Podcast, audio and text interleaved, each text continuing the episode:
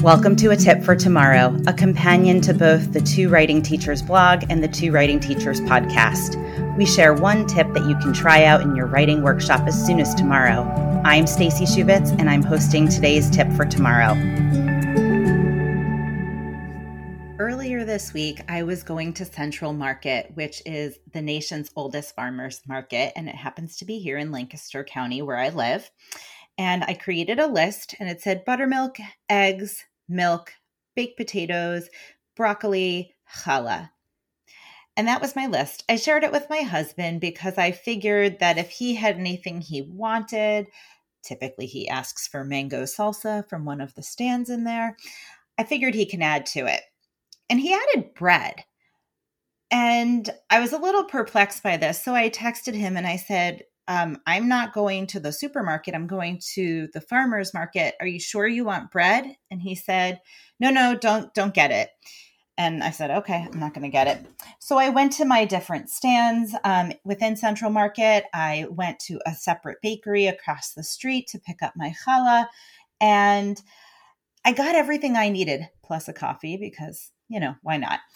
And um, I was thinking about that checklist that I created in the app that we share together to create our grocery list. And I was thinking it's a lot like a personal editing checklist because when someone else puts their hand in your checklist, sometimes it's confusing. And sometimes you just can't achieve everything that someone else puts on your checklist. So, what I'm offering today is the idea to work with students to create their own personal editing checklists. And why do we do this? Well, there are two possible reasons. The first one is that we want to encourage students to use an editing minute at the end of a writing workshop time. So, between that independent writing time and the full class share and reflection, it's important to encourage students to go back and look at their work and edit it right then and there so that it's easily readable for both themselves and for somebody else. Another reason we might create a personal editing checklist is to help kids meet the grade level standards that we have um, and fulfill those expectations. And if there's something that they have missed from previous grade levels, we can help them achieve it by reminding them of that on that personal editing checklist. So, what goes on one, you might ask? Well, I shall tell you. Um, there are different categories that you can put on an editing checklist. It can be things like ending punctuation, capitalization, checking for commas, um, quotation marks, spelling. All of these are really important things. So, we want to help students think about what they need to do, what they need to get better at, and then create a checklist alongside them. So, back in, oh goodness, it was probably in 2020 um, during the shutdown.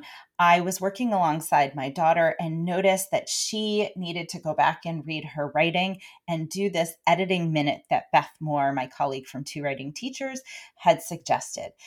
But she didn't, she couldn't just look over her writing and say, oh, this looks right. It sounds right. It makes sense. It doesn't make sense. She needed a lens with which to look through.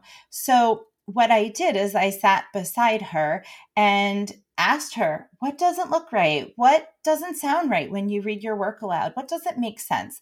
And we looked for commonalities in her writing over the course of a few days. And then together, we created a checklist of three to five items that would be things she would focus on at the end of each writing session that would make her piece of writing easier to read. So that was incredibly helpful for her. And she learned over time that she needed to be the first reader of her writing. And that really matters because if we want people to read what we've written, it has to be clear.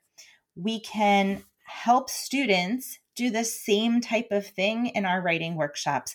We can introduce this one on one in a writing conference. We can work with partnerships to create personal editing checklists, and we can even teach full class mini lessons on how to go about doing this. We have quite a few resources over at Two Writing Teachers, which I will link to in the show notes, and that will help you get up to speed and will help you implement personal editing checklists in your classroom. So, just as I want to get everything that I know I need from Central Market, um, otherwise my family might be disappointed. I want to make sure that I'm making a list that has some meaning for me and that is valuable to me as a shopper. And we want kids to do the same thing with their writing. We want to make sure that the things that they're working on are valuable to them and will help their readers. So give it a try and let us know how it goes.